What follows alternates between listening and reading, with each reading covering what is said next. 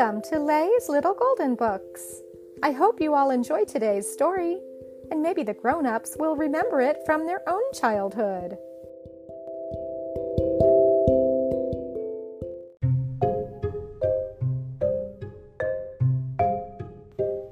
Pound Puppies Lovable, Huggable Problem Puppies by Justine Korman, a little golden book.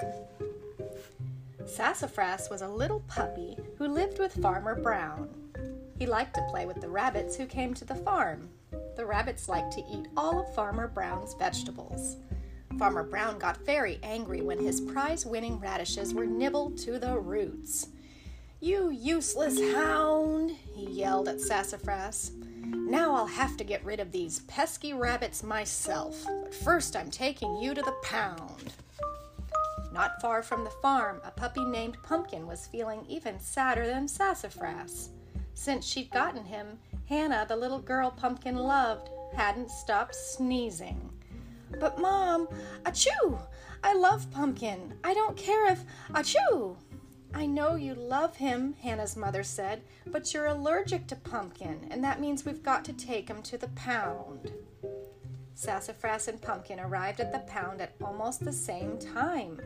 Doc Weston tried to comfort both puppies and their owners.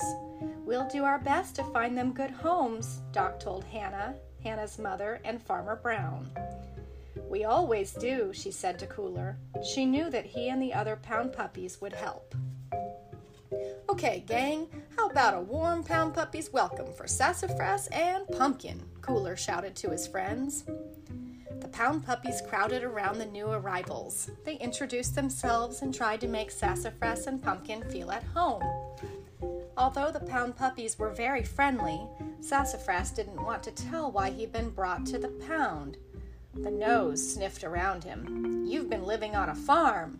I smell hay and cows, vegetables and rabbits. Rabbits, Sassafras moaned, and finally he told his sad story. I'm a farm failure, he finished. No good at all. Pumpkin was feeling no better. Poor Hannah, the puppy sighed. She wants a pet so much, but she's allergic to me. I've got an idea, Cooler exclaimed. Maybe Hannah isn't allergic to rabbits. We could save the rabbits and help Hannah at the same time. The pound puppies cheered. It wasn't long before Cooler and Barkerville had come up with a plan. Cooler gave each pound puppy a special job to do. Scrounger scrounged up some sleeping powder and the fixings for a stew. Then Louie prepared the tastiest, sleepiest stew. Bright Eyes and Howler crept to where Catgut, the dog catcher's mean cat, could hear them. Mmm, mmm, can't wait till that wonderful stew is ready, Bright Eyes said to Howler.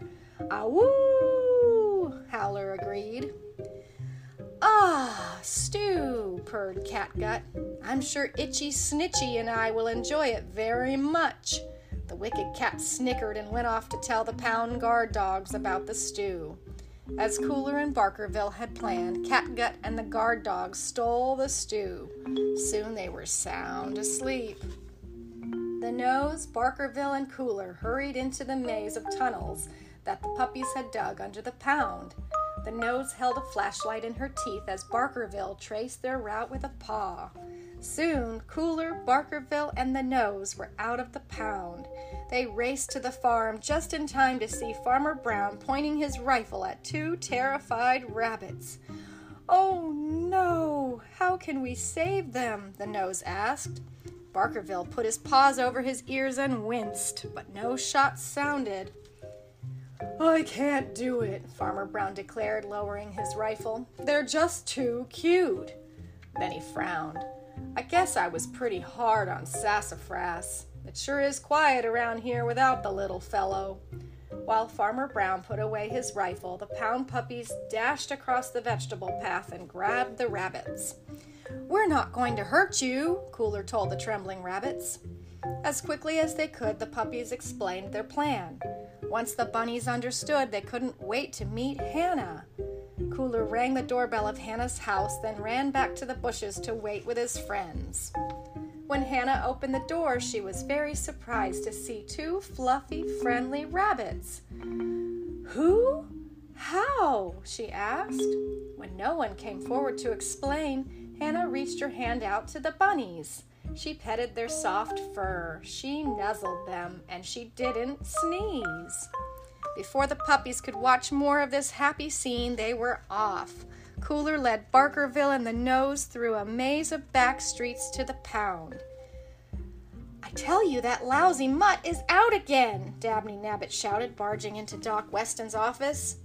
Out? Why, Cooler is right here, helping me teach these puppies to shake hands, Doc replied sweetly. Sassafras and Pumpkin, now great friends, showed the dog catcher how they could shake hands, beg, and roll over. Just then, Farmer Brown came in. I, I'd like to see about getting my puppy back, he told Doc Weston. Sassafras jumped and tumbled with joy, his tail wagging wildly. Pumpkin tried to look happy for his friend, but he felt very sad and lonely. I'm glad you changed your mind, Doc told Farmer Brown. Sassafras really missed you. But now Sassafras was whining and growling, backing away from Farmer Brown. I don't understand it. He was so glad to see you a moment ago, Doc said. One look at Pumpkin explained everything. He doesn't want to leave his friend behind, Doc said. I reckon one more rabbit lover around the place won't make much difference, Farmer Brown said, scooping up both puppies in his arms. The puppies scrambled over each other, licking the farmer's face. Sassafras and Pumpkin lived happily on the farm. Hannah was happy with her rabbits. It was another job well done for their good friends, the Pound Puppies. The end.